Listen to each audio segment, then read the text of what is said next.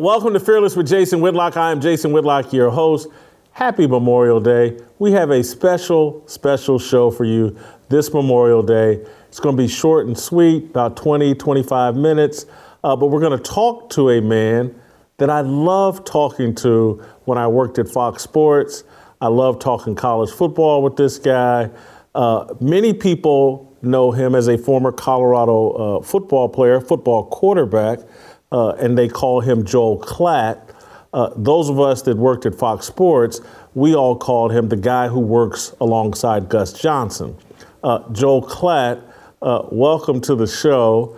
Uh, thank you for taking some time on this holiday. The man Yeah. who works with Gus Johnson. Yeah. That's right. Yeah, Uh, well, it's good to see you, man. Uh, it's been it's been a while, but uh, good to be here. And yes, happy Memorial Day to everybody. So, Joel, I really only want to talk to you about one thing. And, and again, you're known for your voice of college football for Fox Sports. You do an awesome job, but I guarantee you, you spent the past five months, all you do is talk about Deion Sanders with all your friends, and you got, and you're going to have to really defend him today. I like Deion. Yeah. But I I don't know how I feel about all this transfer portal stuff. And so I want to talk about what's going on with the Buffalo football team, with Deion Sanders, the transfer portal, things that you're all an expert on. I know you still love your Buffaloes, and you certainly love college football and do a great job, uh, you and Gus Johnson, the best combination uh, in college football, and I, I say that authentically and sincerely. I love Kirk Herbstreit, but in combination, you and Gus can't be beat. Anyway, uh, I don't even know if I have a defend Yeah, just the all the topic of, Colorado right? football players, huh? Defend all the Colorado the- the football topic, players leaving the program. Well, boy, there's there's all right, as as you probably remember when we would, you know, go on. And this is by the way, I I I'm going to enjoy this a lot more than going on your shows on linear television because inevitably you and I would want to have deeper and, and more nuanced conversations, right? Which this will certainly lend itself towards. Um, Deion Sanders, Coach Prime at Colorado, and and the the greater conversation of the transfer portal brings up a lot of things. Um, and so let's let's first dive into just just Deion. I will say this that let's start with the premise that Colorado had to do something fairly drastic. They had sunk to a point that was, uh, I mean, unequivocally, in particular, when you look at the data, they were the worst team and program in the Power Five. Um, they had one winning season dating back to 2005. And last year in particular, they were 1 11, Jason, and those 11 losses, they lost by an average of 29. The next closest Power Five team, who only won one game as well, Northwestern, they lost by an average of 14. So they were almost twice as bad as the next worst team. It it was um, it was at a level where Colorado had to do something, and and Coach Prime is that something. Um, it was my argument that they needed to go out and make themselves relevant, and they certainly did that with with Coach Prime. And and Deion comes in, and what I do like about what's gone on is that there has not been any ambiguity about what he's doing and what he's trying to do. This was right up front, even to the players in that auditorium. Um, I saw what you said about his initial team meeting when he talked about, hey, I'm bringing my baggage and it's Louis. Um, I will say this he had individual meetings after that. And at no point did, did he say, hey, listen, you're all going to be out of here. Every one of those guys had a chance to earn themselves, you know, favor within the coaching staff, and in particular, prove their worth as players within the locker room. Um, and it didn't work out for a lot of them. And this was always the plan for Coach Prime. This was always what he wanted to do because of the level that they had sunk. Um, the worst roster clearly in the Power Five, and it needed to turn over quickly. Now, within the rules that we are currently abiding by, which we can debate, by the way, for hours and hours and hours. A first-year coach has the authority to bring in as as many you know first-year players to his program as he wants, And we've seen this at other places, maybe not quite to the level that you're seeing at Colorado, but no one was at the level or depth, I guess you should say, that Colorado was at in particular last year. So this is well within uh, the rules. This is well within his purview to go in there and try to change the roster. I've I've seen some coaches say like, "Well, I get a job, I'm going to coach the guys that are there." Well, at Colorado, that would be a death sentence because you're not going to be allowed five years, six years to try to turn over a roster that was so clearly the worst roster within the Power Five. So he was very upfront with the coaches. He was very upfront with the administration of exactly what his plan was and what he wanted to do with that roster. And that plan was to turn it over as drastically as possible, as quickly as possible. And that's exactly what's taken place. And so, as a former football player, college football player, Colorado, are you good with that? I, I get that that was the plan. Do you think this is good for college football? Hmm. Well, see, that's a now you're opening up that larger conversation just uh, about in general, right? Um, yeah. This is not specifically what he has done, but in general, no, I, I don't believe that the portal as it's currently constructed and as the rules are currently constructed for any first year coach, I don't believe that they're advantageous for the most quality um, environment to, I, I almost want to say rear, but to develop young men. Okay. So, but that's a, that's a bigger conversation. And that's, and I will say this in, in defense, that's not Deion's role or Coach Prime's role or any coach. It's not their job to go in and try to abide by some sort of altruistic, you know, set of rules that don't exist. And so do we need a structural change? Yeah, probably.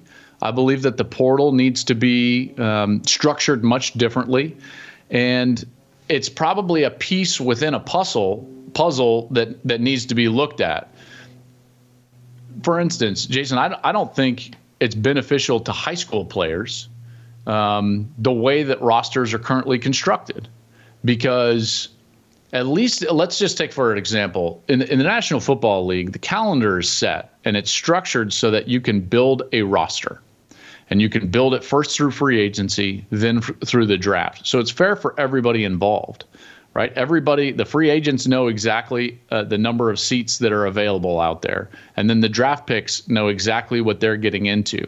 In college, it's totally different. We go through a regular season, and then before the regular season really is finished, because Army Navy still have to play, and certainly the season in its entirety is finished, we open up everything all at the same time. So you have this blender of early signing, transfer portal opening, coaches being hired and fired, assistants trying to be hired and fired in some cases, and it's all happening in the same week. That's madness. So for a high school player, a lot of times they don't know what seats are even open, what slots are even open within college programs around the country, because they don't know who's choosing those seats within the portal what boosters and collectives are doing and what are they giving to, to certain players. So they could be choosing a school with one set of information, and that information could be completely wrong. So is this right? No. The way it's happening right now and the way that it's currently constructed is not good for anybody. We are at a tipping point in America. With 400,000 children in the U.S. foster care system and a quarter of those awaiting a forever family, Christians must step up. This is Jack Graham, Senior Pastor at Prestonwood Baptist Church, inviting you to Chosen, a summit addressing these urgent needs on Saturday, April 13th. Chosen will empower churches to begin foster care and adoption ministries and equip families who are adopting or fostering. We have great speakers joining me, including Sadie Robertson Huff and Governor Greg Abbott of the great state of Texas, along with dozens of breakout sessions. I urge you to join us and help make a difference in the lives of these precious children. Register at prestonwood.org/chosen. And that takes me to name, image, and likeness, which I do not like. It needs some sort of structure as well. And I think name, image, and likeness, Deion is taking the heat and he's the most out front with what he's doing. But I think name, image, and likeness is going to create a coarseness or a coarsening of college athletics. It's already been a business first endeavor, yeah. But now that the kids are really getting paid, the coaches now are like, okay, you're professionals and we can trade you and move you around. It's a fair financial exchange. And so I just see name, image, and likeness being a coarsening of college sports that frustrates, irritates, dampens my enjoyment of college mm. athletics because I don't want it to be just like the pros. So I, I, let me ask a question though, because I want to know like to what level you don't like it, right? Because I think I think that's important. Do you believe that players should not retain the rights to their own name, name image, and likeness? I think I'm I'm somewhat dodging your question, and I apologize for that. That's okay. That's I think I think that players, the high end players, the, the ones that really make a difference, there's about 300 of them across college football, should financially benefit from their participation in college football. They drive some ratings, they drive some interest they're so talented. They're, they, they, they, they're going to go to the NFL. But, but the overwhelming majority of guys should be compensated the way that I was compensated. Sure. A chance to get a college education and a chance to move on and move up in their life. Joe, I said it on Speak for Yourself. I say it here all the time on this show. In 1984, when I was a senior in high school, I lived in a 400 square foot, one bedroom apartment with my dad in the ghetto. Yeah college football, getting that Ball State football, it changed my life forever. It's yeah. changed a lot of my family members' lives forever. That's a fair exchange. For, I yes. was a mediocre mid-major player. For most of these guys, the education part, the getting transported to a college campus, having their eyes open, tutors, all this other stuff, fun, travel, get to play. It's a fair exchange for most of them. I think that you're right. Um, so let, us I'm going to lay out my first principles, right? My first principles are if you have value, you should be able to monetize that value. Now, does everybody that is monetizing value right now or, or monetizing NIL actually have value? No, to your point. And that's because it's a completely irrational market the buyers in this market are completely irrational buyers. And and because of that, a lot of people or, or players are making money where they actually have not driven any value. Okay, so I don't know how to curb that, but you are you are right. Now it, it, it brings up another question, which is well, let, us put it this way. Jason, five years ago, I had people within college football and college athletics in general ask me, and some of them were commissioners at the time. They were asking me, like, well, what do you think about name, image, and likeness? And I said, you, you better do or take one or two steps now because if you don't, you're going to be forced or pushed off of a ledge and you're going to have to be forced to take 10 steps that you're not prepared for. Well, as as true administrators within intercollegiate athletics uh, as they are, they moved like the Titanic away from an iceberg and they didn't avoid it. So they got pushed off the ledge and had to take 10 steps that they were not prepared for whatsoever. So now we're in the deep end. We're off the ledge. Here we are. We're in the deep end where there's it's Katie bar the door. There's different sets of rules based on different state legislators throughout the country, which I don't think is beneficial for anybody.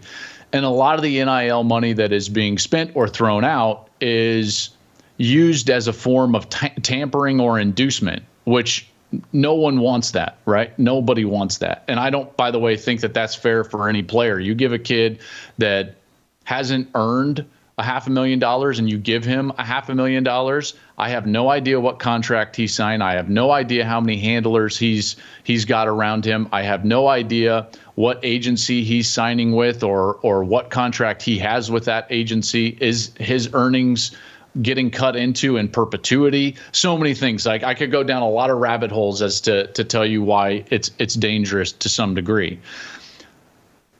If you backtrack, what the NCAA and and really all of intercollegiate athletics and maybe football more more specifically, their problem, Jason, was that they never communicated and never got an, out in front of this in terms of a PR standpoint. There was this narrative that kids are out there languishing in major college football, like being taken advantage of and didn't have money to eat. That was not true. That was not true, but that was the narrative that was pushed. And it got pushed so far that people in the political realm found it advantageous to jump on that narrative to gain political favor and pass something that everyone would say, like, well, well done. And so they pass things that are not advantageous for intercollegiate athletics. What we should have been concentrating are the few boats in the harbor that you mentioned. And I always throw out analogies like that boats in the harbor. What do I mean by boats in the harbor? The few players that do have value, we needed to find a way to create systems where they could monetize that value. The 300, as you called it, or however many it was, there needed to be systems so that they could go out there and say, okay, I can enter into a deal and a legitimate one at that with any brand or entity in the country. But as it is now, you get pushed into the deep end. You don't have floaties on. They don't know what they're doing. Speaking of administrators and people in charge. And now it's just money flying everywhere. And it's flying around, in particular, in the form of inducements to come to your university and then tampering with current student athlete, athletes within uh, certain programs. What's the fix now? I'm not quite sure.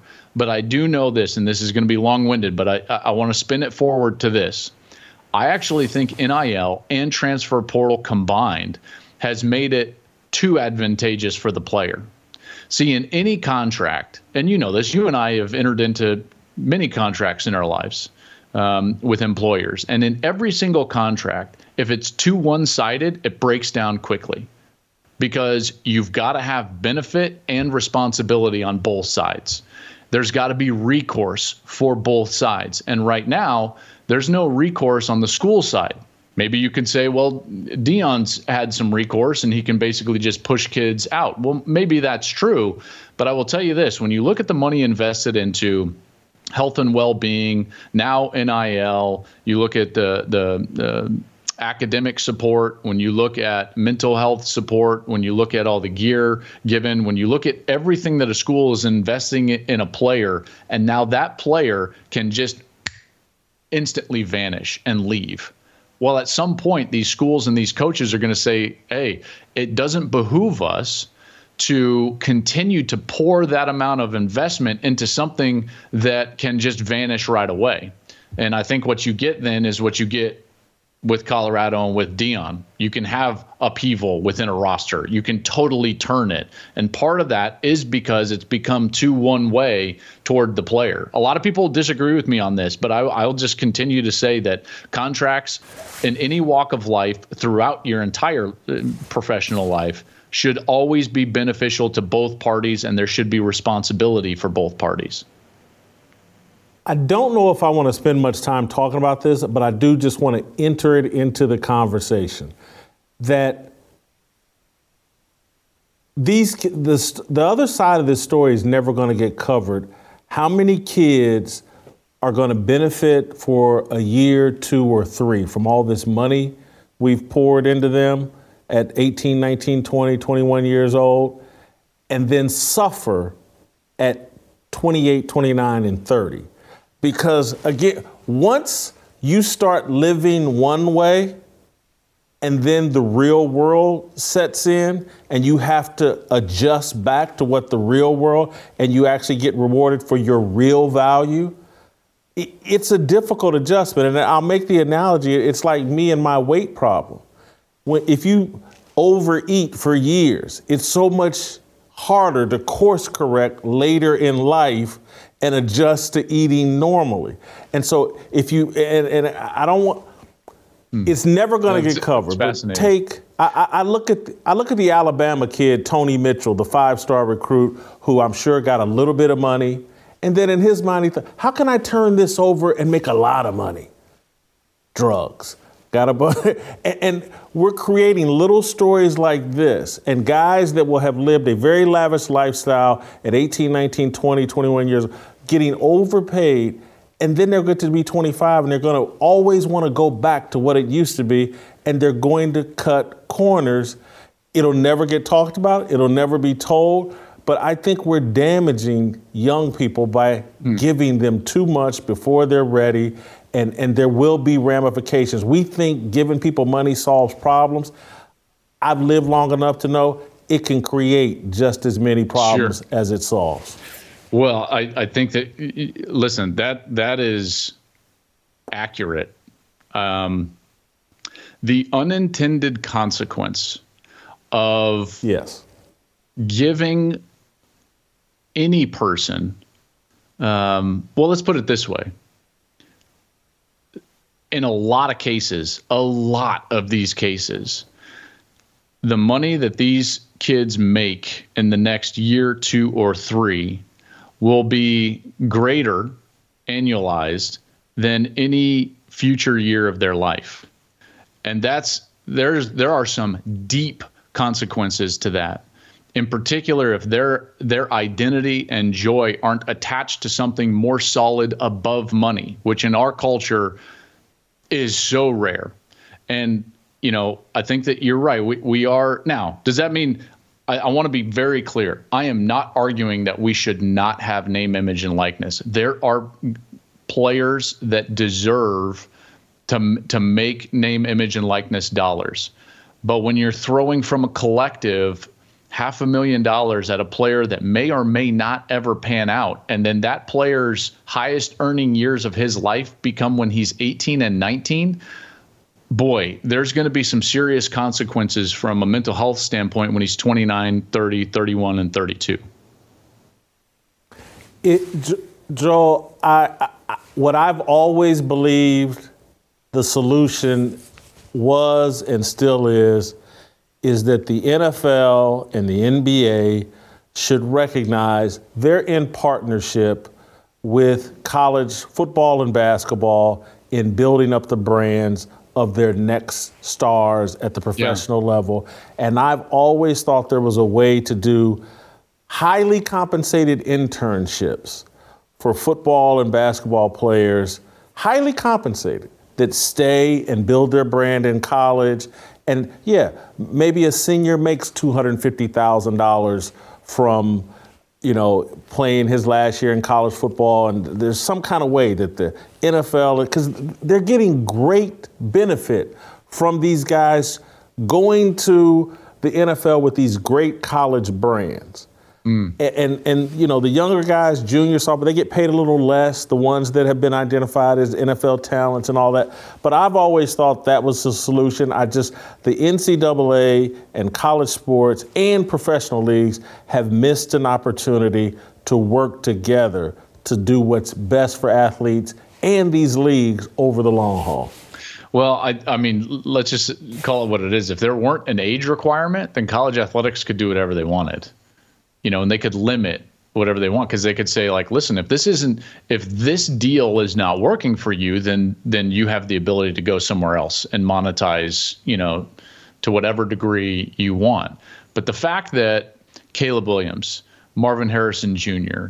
these guys cannot go to the NFL this year they can't and yet they have massive value massive value well, now there's been a problem created by the NFLPA because of the rule, you know, of, of draft age that is thrust upon college football and intercollegiate athletics.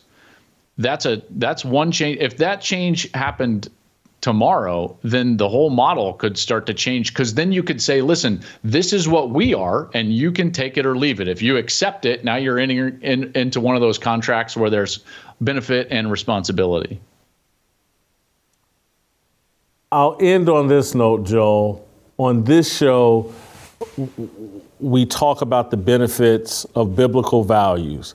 And so when yeah. I hear that, Caleb Williams and, and these guys, what I hear is like yeah, they could get some money now, and, and that would be great. And I hear it the same way the mistakes I made. It's like, oh, you know, promiscuous sex. You can have that and all this stuff before marriage and blah, blah, blah. But does it really serve you in the long haul? Does it really set you up for a, a long marriage and raising, developing kids and all that other stuff? And so sometimes there's a benefit to denying yourself things that you could get right now but they're not meant for you right now. And so I don't have a lot of sympathy that Caleb Williams has to wait another year, particularly now that he's getting a bunch of money. Uh, and, and, so there is benefit to some discipline and denial. It's like I wish I had denied my fork a lot more often when I was I was younger. That I'll give you the final thought and I'll let you go. Well, it's um, as you can tell by our conversation, it, it is a um, a massive um, issue. Uh, I don't know what the the fix uh, of it is, and un- unfortunately, I think that we've put ourselves in a position, overarching just college football in general, we've put ourselves in a position where there might be only two fixes, and I think both of them are really bad. Um, one would be federal legislation, which who knows what direction that would go, uh, or even if it could get done. In particular, in our current you, know state of of uh, politics in our country. That's one way. The other way would be employee status and having the players organize and have a players association in college football which then you could negotiate with and set parameters just like an nflpa or any pa uh, throughout professional sports and through the pa you would be able to set parameters that were advantageous for all parties joel thank you so much tell Gus uh, to have a smoke on me. Uh, you got it. thank you so much. Really appreciate you, brother. Have a great college football season, off season, whatever. Uh, that's it. That's our little uh, special edition of uh, Fearless on Memorial Day. And by the way, if you, you didn't get the Gus Johnson, Gus smokes cigarettes. It's, it's one of the things he's known for. It's how he has such a great pipe, great voice. Uh, so anyway, those of us that have had a cocktail or been out with Gus and have to deal with his smoking, they'll get the joke. But anyway, we'll play tomorrow, and we'll see you tomorrow.